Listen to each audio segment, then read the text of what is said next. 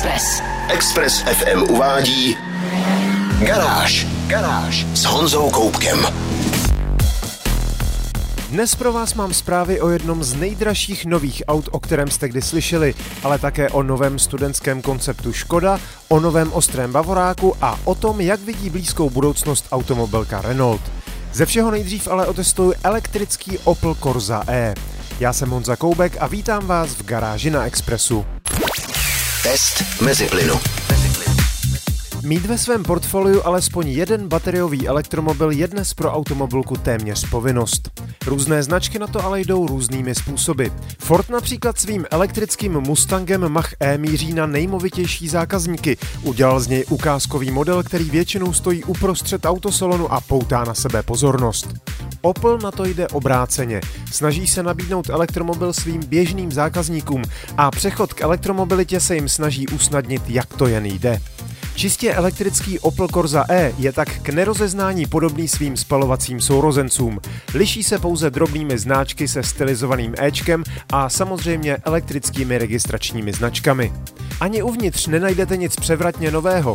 Elektrická Corsa se samozřejmě prodává ve vyšších stupních výbavy, takže má digitální kokpit a další příjemné věci, ale jinak to uvnitř vypadá naprosto stejně jako u srovnatelně vybaveného benzínového modelu. Což také znamená trochu méně místa pro vysoké řidiče, protože Corsa 6. generace se oproti té páté znatelně zmenšila. Kolem B-sloupku se musíte tak trochu protáhnout a najít si správnou polohu za volantem, pokud máte dlouhé nohy, není vůbec snadné. Zmiňuji to hlavně proto, že v některých moderních autech stejné velikostní kategorie už tenhle nepříjemný problém většinou vymizel. Velké zázraky nečekejte ani od palubní desky, nevypadá zrovna prémiově, displej infotainmentu je relativně malý a na hlavních přístrojích nenajdete procenta zbývající energie, jen čárový graf a nepřesný ukazatel dojezdu. Chudě vyhlížející interiér by se dal v pohodě odpustit v případě základní spalovací korzy, která začíná na 360 tisících, jenže elektrická verze startuje na 830 tisících a tam už by zákazník mohl čekat trochu vymazlenější interiér. Jak se s elektrickou korzou E jezdí, vám prozradím za malou chvíli. Test mezi plynu. Posloucháte Garáž na Expressu a já testuju plně elektrický Opel Corsa E. Elektrická platforma skupiny Stellantis nepatří k těm nejvytříbenějším. Na rozdíl od předčasem testovaného Citroenu EC4 měla ale Corsa alespoň tepelné čerpadlo, takže by v zimě její dojezd neměl klesat tak rapidně jako u Citroenu. I tak ale relativně malé auto jezdilo se spotřebou přes 17 kWh a dlouhodobě dokonce přes 20 kWh na 100 km. A to při akumulátoru o využitelné kapacitě kolem 45 kWh znamená, že jsem s vyžnou jízdou ujel na jedno nabití nějakých 230 km a při troše snahy bych asi dokázal urazit 260 km. To sice na jeden den většině lidí bude stačit, ale když si vzpomenu na nedávné první jízdy s o třídu větším Renaultem Megane E-Tech, který i po svižné jízdě po dálnici a okreskách nežral víc než 16,8 kWh na 100 km, moc zázračně to nepůsobí. Pochválit je ale třeba fakt, že kapalinou chlazený akumulátor Korzy E lze nabíjet výkonem až 100 kW, takže při správném zacházení budete u rychlých nabíječek vždycky jen čtvrt až půl hodinku. Zamrzela mě naopak nemožnost regulovat rekuperační brzdění pádly pod volantem, ale to je zkrátka důsledek snahy usnadnit řidičům přechod na elektrická auta. Korza se prostě ovládá stejně jako benzíňák s automatem, jen je tižší a pružnější. A to o dost. Se zrychlením na stovku za 8,1 sekundy je rychlejší než jakýkoliv její spalovací sourozenec. A když se ještě vrátím k té ceně, je sice pravda, že nějakých 830 či dokonce 860 tisíc za testovanou slušně vybavenou verzi se zdá za malé městské auto jako nesmyslně vysoká částka, ale když se podíváte na jeho soupeře, od Peugeotu E208 přes Hondu E, Mini E a Renault Zoe až po Mazdu MX-30, zjistíte, že je z nich Opel Corsa E nejlevnější. Přestože si nemyslím, že by na našem trhu udělal kdo ví jakou díru do světa, mám pocit, že v domácím Německu se bude prodávat výrazně lépe. Více informací z týdenního testování Korzy E uvidíte v mém videotestu na www.garage.cz. Garáž s Honzou Koupkem. BMW v rámci oslav 50. výročí založení své sportovní divize M oživuje slavný znáček CSL. Znamená Coupé Sport Leichtbau, to poslední je německy lehký a na Bavoráku se dosud objevil pouze dvakrát. V 70. letech na kupé řady E9 a před téměř 20 lety na nejsilnější M3 generace E46. Tentokrát přijíždí BMW M4 CSL a je to skutečný unikát, přestože mezi opravdovými znalci vzbuzuje i některé otázky. Nejdřív pojďme na čísla. Výkon 3-litrového řadového žestiválce se dvěma turby vzrostl o 40 na celkových 550 koní. Točivý moment 650 Nm je stejný jako u výchozí M4 Competition. Auto je čistá zadokolka, protože pohon všech kol by jen zbytečně přidával hmotnost. Tu se podařilo snížit o 109 kg, především díky předním skořepinovým sedadlům z karbonu, vymontovaným zadním sedadlům, karbon keramickým brzdám, kovaným kolům a vytrhané zvukové izolaci. M4 CSL má odlehčené části náprav, speciální stabilizátory, bytelnější rozpěru mezi tlumiči a přeladěný systém kontroly trakce s deseti režimy. Kromě standardní karbonové střechy je tu také karbonová přední i zadní kapota. Jsou tu ovšem i kontroverzní prvky. Například si nemůžete objednat manuální převodovku, ale pouze 8-stupňový automat, který má sice upravenou elektroniku pro rychlejší řazení, ale mezi nejlehčí opravdu nepatří.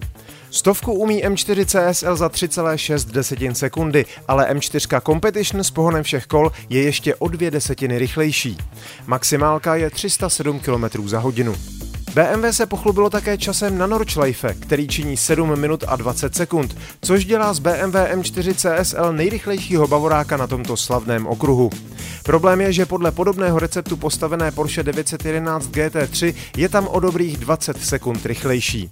Mám ale pocit, že to zákazníkům úplně vadit nebude.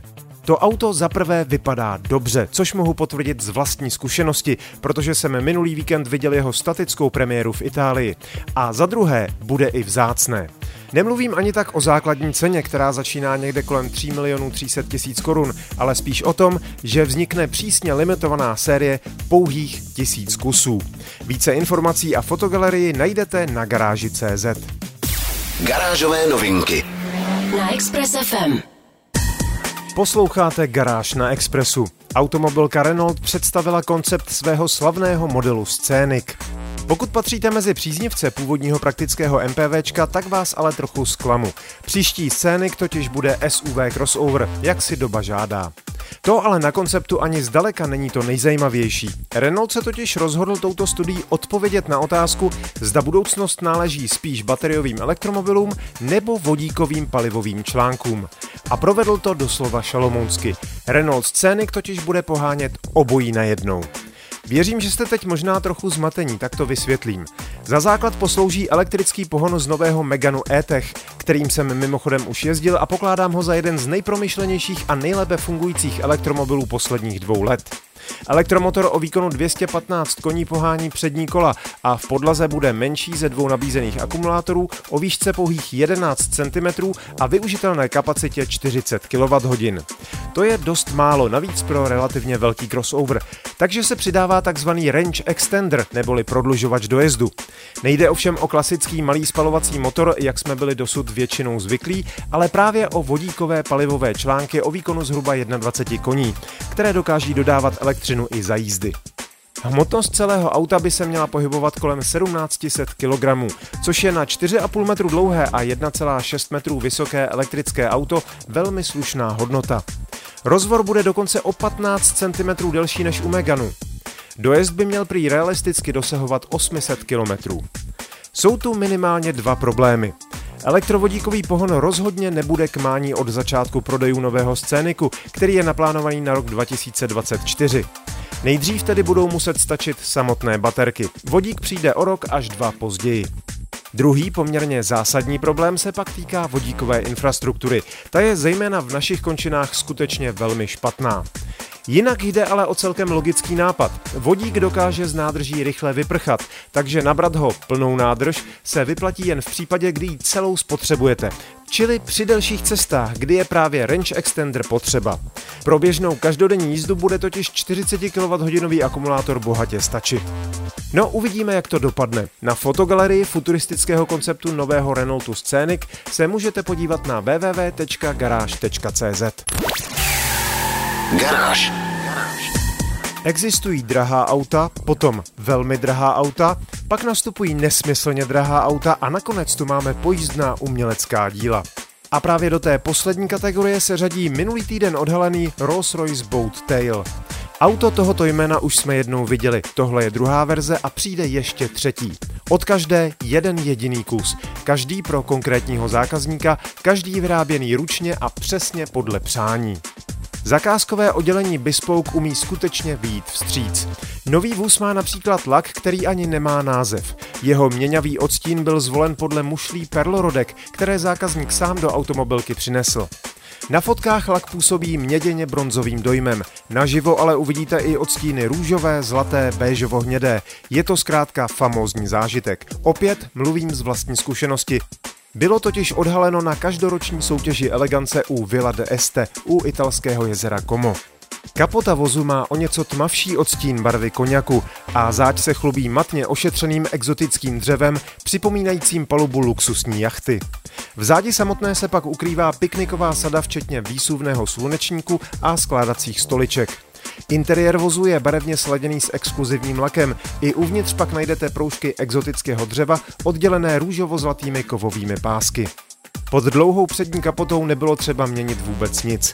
Vidlicový 12 valec o objemu 6,3 čtvrtě litru se dvěma turby a výkonem 571 koní je zcela dostatečně aristokratickým pohonem. Britská značka tentokrát neuvedla cenu vozu, ale předchozí Boat Tail stál 28 milionů a u tohoto se spekuluje o 30. Samozřejmě mluvím v dolarech, takže cena v korunách přesahuje nepředstavitelných 600 milionů. Už chápete, proč jsem na začátku mluvil o pojízdných uměleckých dílech? Musím ale říct, že naživo je to skutečně absolutně dechberoucí záležitost. Vy se podívejte alespoň na fotogalerii, kterou máme na webu garáž.cz. Garáž s Honzou Koupkem. Od naprosto nedosažitelného Rolls-Royceu pojďme k domácí Škodovce, kterou si ovšem také nekoupíte. Řeč teď totiž bude o vozu Škoda Afrik, ano s obligátním kvéčkem na konci, který postavili studenti Mladoboleslavského učiliště v rámci každoročního školního projektu žákovských konceptů. A tentokrát je to opravdu zajímavé, protože místo dřívějších tuningů, uřezaných střech a podobných divokostí před námi stojí soutěžní verze Škody Kamik. Studenti na ní spolupracovali s divizí Škoda Motorsport. Stavba trvala čtyři měsíce a zabrala zhruba 2000 hodin. Nejde prý přitom o závodní maketu, ale o skutečně funkční vůz, který má radikálně přepracovanou karoserii Kamiku se zavařenými zadními dveřmi, rozšířenými blatníky a prostornějšími podběhy, výrazně zvedlou světlou výšku a vestavěný pohon všech kol z Octavie 4x4 pohonu slouží dvoulitrový benzínový čtyřválec o výkonu 190 koní a točivém momentu 320 Nm, spojený se sedmistupňovým DSGčkem. Přepracovaný je pochopitelně i podvozek, výfukový systém a další věci. Afrik jezdí na 15-palcových kolech OZ Racing s terénními pneumatikami. Uvnitř najdete homologovaný bezpečnostní rám a spartánský závodní interiér částečně převzatý z Fabie Rally 2 Evo. Nechybí ani hasicí systém. Třešničku na dortu pak představuje inovativní přístroj izraelské společnosti Watergen, který nasává vzduch z atmosféry, odstraňuje z něj prach a nečistoty a pomocí výměníku tepla z něj kondenzuje vodu, kterou čistí UV zářením. V závislosti na teplotě a vlhkosti vzduchu umí systém vyrobit až 20 litrů čisté pitné vody denně. Navíc je uložená v nádrži prosvícené UV světlem a při teplotě 5 stupňů Celzia, takže řidič i spolujezdec mají chlazenou pitnou vodu k dispozici i v těch nejodlehlejších končinách světa.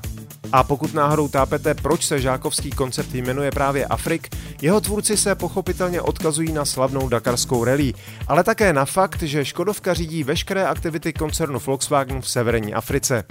Více informací a fotky najdete na garáži.cz. Express. Express. To bylo z dnešní garáže na Expressu všechno. Videa a fotky k dnešním novinkám, stejně jako další nálož informací z motoristické branže, najdete jako tradičně na www.garage.cz. Najdete tam i moje video o plně elektrickém Oplu Corsa E. Zvu vás také na svůj YouTube kanál Meziplyn, kde najdete moje vlogy a každé pondělí také podcast o autech, který natáčíme s dlouholetým kolegou a kamarádem Honzou Červenkou. Díky za pozornost, mějte se báječně, buďte zdraví, jezděte rozumně a na Expressu naslyšenou zase za týden. Garáž na 90,3 FM.